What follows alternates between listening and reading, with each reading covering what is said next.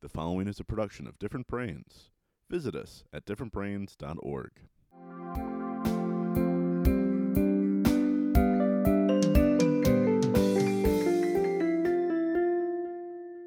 Hello there, I'm Dr. Hackie Reitman. Welcome to another episode of Exploring Different Brains. And I'm so excited today because we're going all the way around the world. We're going all the way to Japan with Dr. Spencer Robinson. And it's not every day I get to talk to somebody who invented a whole new science. Really, that's what we're going to talk about today. And we're going to, we're going to talk about how the Center for Applied Neuroscience, what it's all about, how this great man looks through the prism the same way differentbrains.org does, although we're not as great as him, but every brain is different, no two are alike.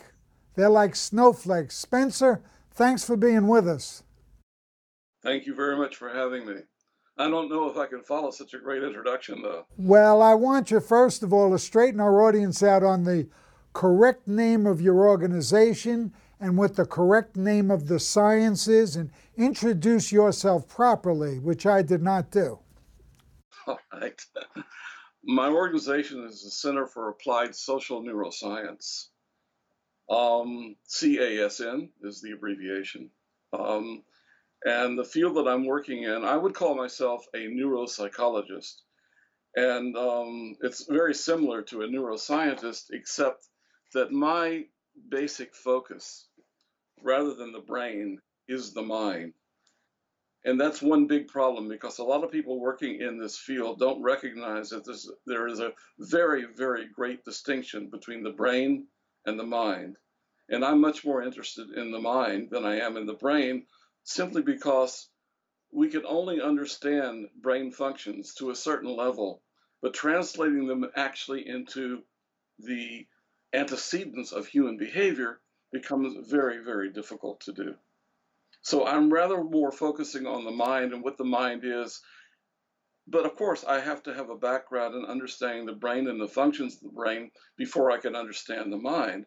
But again, my focus is the mind because I'm really interested in, in what we are as humans, um, what the mind is, and how we can affect the mind positively, um, and how we can counteract behavioral problems through uh, affecting the mind. So that's that is my emphasis and why I'm, I'm a little bit different from a so-called regular neuroscientist you are at the intersection of the mind and the brain. And it comes at a time when we finally have some technology available that lets you take a peek in. Am I right about that? And what are some of the basic science, neuroscience, clinical applications you're applying at that intersection? Well, what you've asked is a very, really complex question. Um, there is a tremendous amount of controversy. Uh, the advent of new technologies for imaging, brain imaging, is fantastic and offers a window into the, how the brain works uh, that was never available before. And those technologies are improving uh, on a, almost on a day by day basis. However, the problem is that a lot of neuroscientists make these huge jumps about looking at the imaging of the brain and various aspects of that imaging, and then interpolating that in terms of actual behavior or thought processes or the mind, which we cannot see and we cannot really make a, strong, credible connection with. And that is my problem. So a lot of these imaging studies, especially fMRI, which is functional magnetic resonance imaging, try to make all kinds of claims that they can see uh, different moods or they can test where somebody's thinking this or that and different parts of the brains are replying and therefore the different parts of the brains are responsible for different types of cognitive functions. And I'm sorry, but that just isn't true. It really isn't true. I don't want to go into a technical discussion right now, but but we really we can see certain things, but the interpolation of those things um, can only go so far. And we really still cannot jump that huge gap between, again, brain and mind. What you just said is important. So, what I would like to do, if you can, give us some of the more common examples where you think that a correlation has been made that perhaps has not really been proven, but we made the jump, if you can think of any offhand. Well, okay, just give an example. There are many of them, but uh, just to give an example, uh, a lot of fMR studies claim that uh, if a certain area of the brain lights up in an fMR study, it means it's active. Therefore, that must be the brain where what you are seeing as behavior must be centered in that particular part of the brain that's lighting up as you're watching the behavior that you're seeing. However, behavior is an incredibly complex phenomenon. And even if you're doing a math problem and the people are and somebody is scanning your brain and seeing what's lighting up while you're doing the math problem, it doesn't mean that you're only thinking about the math problem. You're thinking about everything that ever happened in your life up to that time. Why are you sitting in this fMR machine doing this math problem? Who are you? What are you doing there? What are you getting out of it? Um, what did you have for breakfast this morning? Do you, what about your date that's going to coming up at, at 8:30 tonight with this real hottie that you saw on the beach last week? Um, all these things are going through. And by the way, my shoulder is hurting in this bloody machine.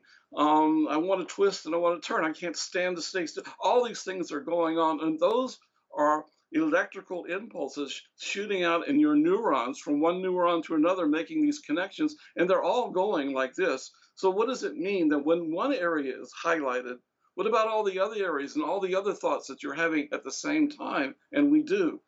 So, making these interpolations of what we see as we think is behavior and areas of the brain that are responsible for their behavior, I don't think are credible.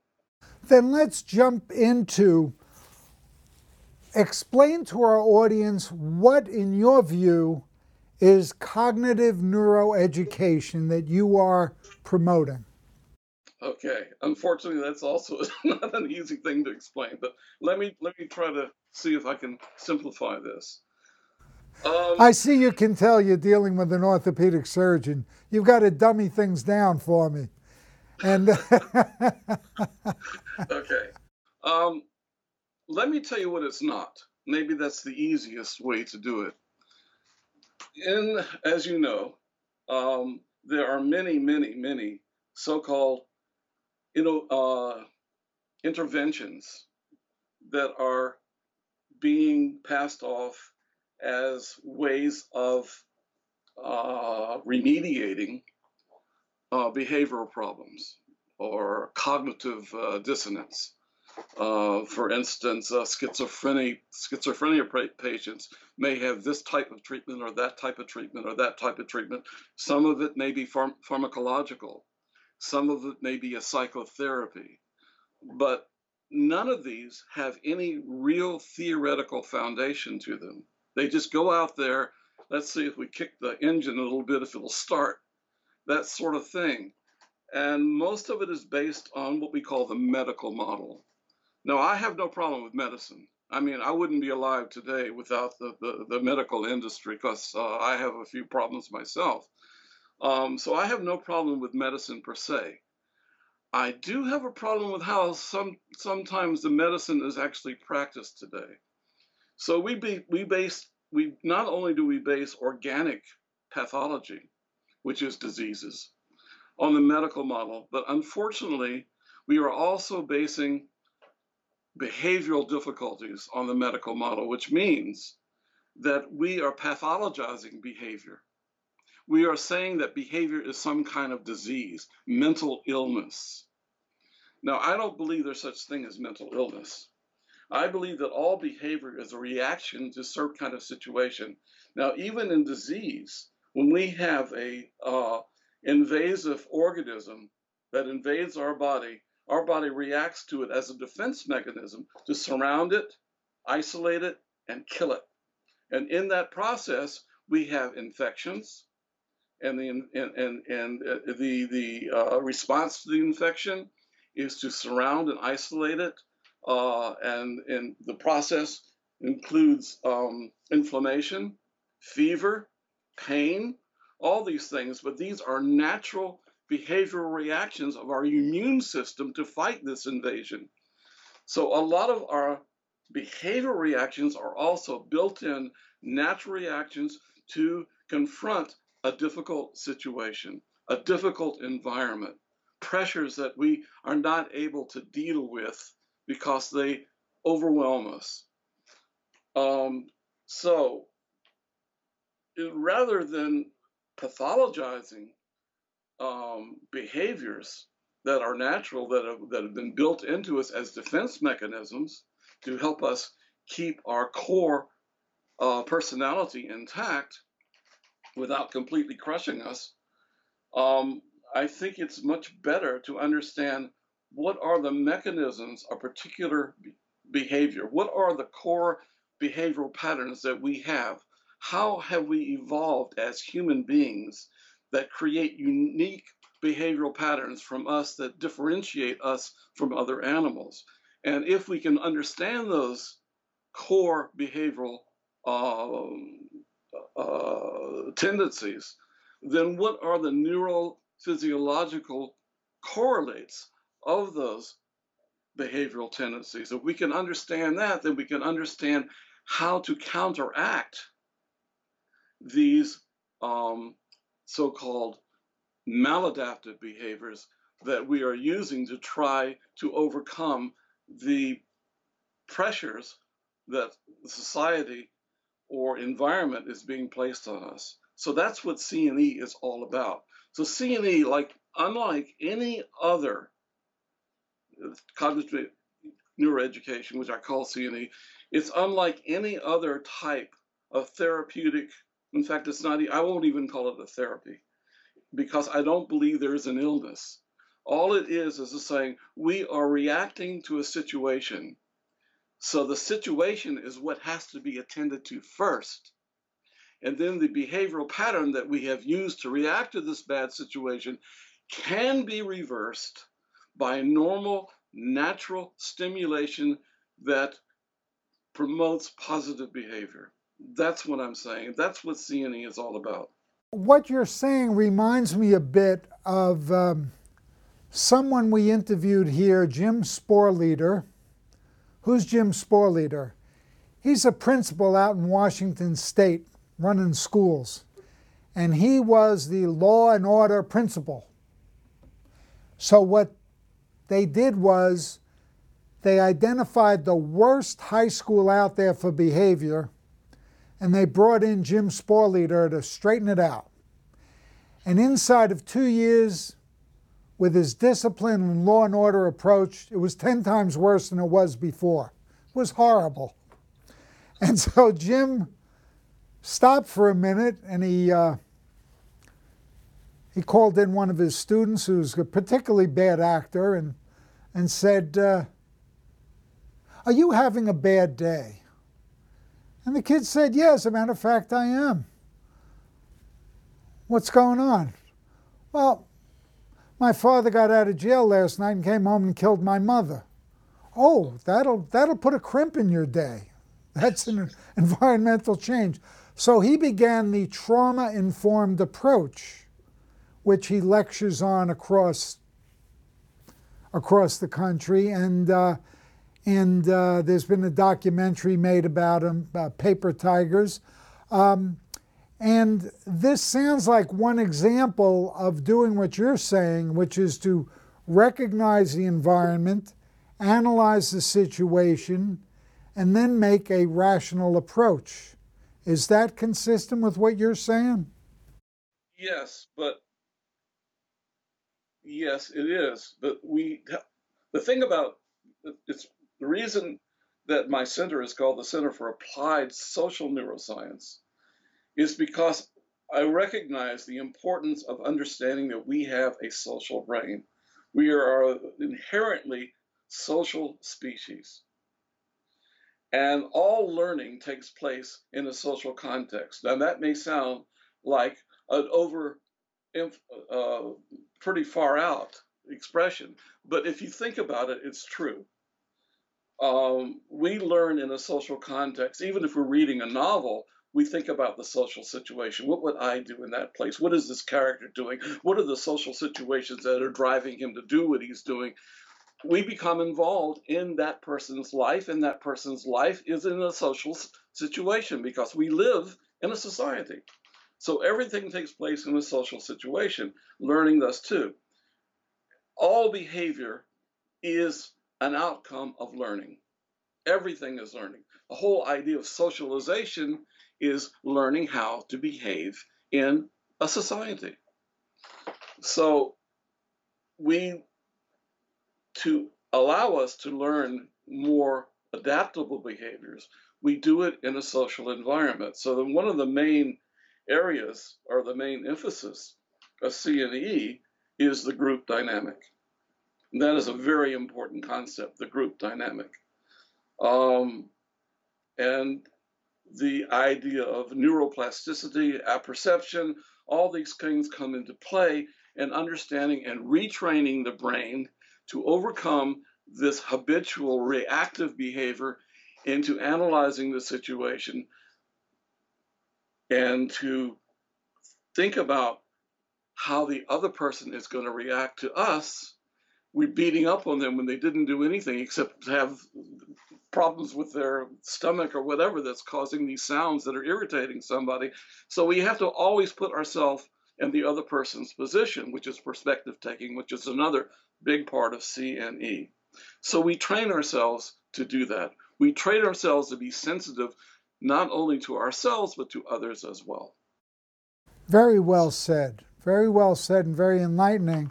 And certainly, uh, strong social relationships are being identified as one of the most important things for your longevity and your overall health, whether you're talking about your brain or your heart or cancer or anything. Absolutely. Well, there is a correlation, or there's a, a, a absolute connection between the brain and the heart and uh, everything. We we are we we we have this idea that the brain and and the mind and the heart and all these are completely different things, but they're not.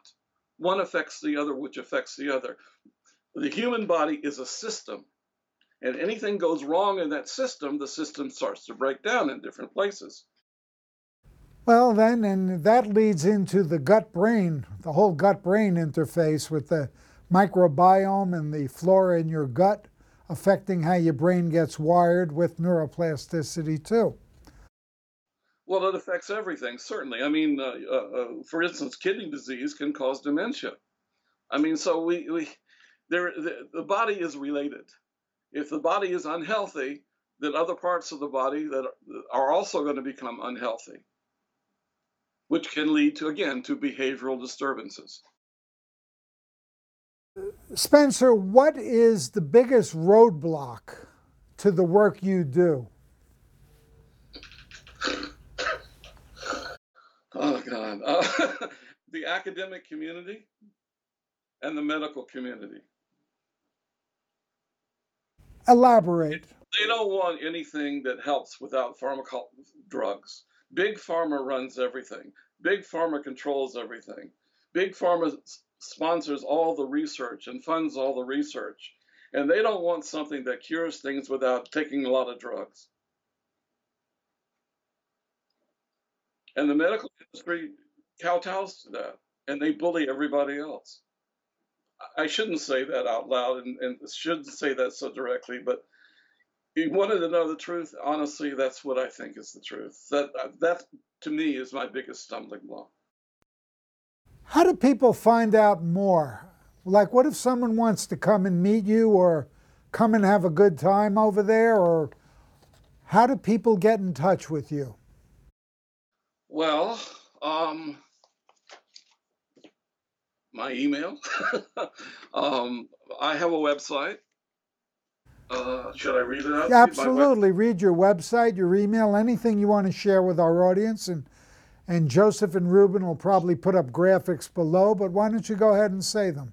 Okay, CASN, Center for Applied Social Neuroscience. The website is http colon slash slash www dot brain uh, hyphen mind hyphen behavior dot org.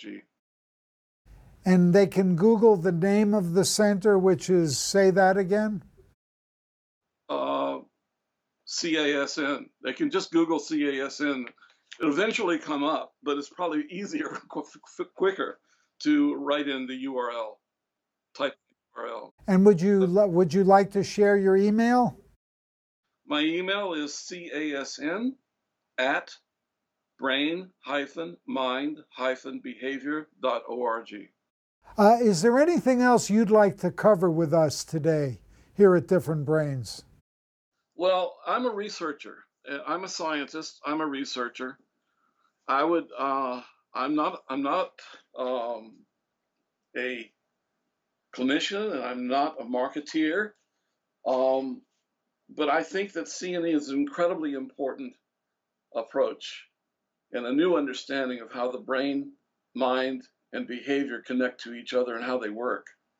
Um, and I think it's extremely important to get the message out because I think it can do a tremendous amount of good.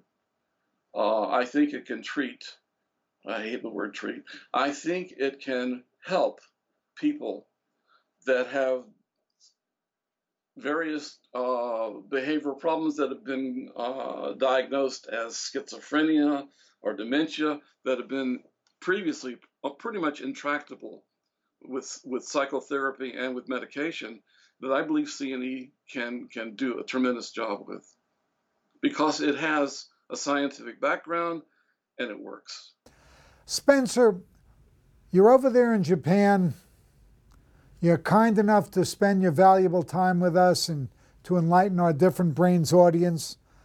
What is one thought you'd like to leave our audience with? We most of the problems that we have behavior can be overcome. Even with CNE, I, I feel that uh, there, there's very little that we cannot help with. The only time is when there is absolutely massive tissue damage. But beyond that, CNE can provide remediation to an extensive extent, to extensive degree, and in most cases, I think can provide almost full recovery, maybe full recovery. It depends on the person and the situation. Remember, most of uh, behavioral maladaptation is situation caused. And if you put the person back in the same situation that caused it, obviously they're going to get it again. So that's another thing to think about. What is your problem? Where is the stress and tension coming from? How can you avoid it? That's the main thought. Spencer Robinson, thank you very, very much for being with us today here on Different Brains. Exploring Different Brains You're is a production welcome. of Different Thank you Brains so much Inc. for having me. For I more really, information, really do visit us appreciate at differentbrains.org.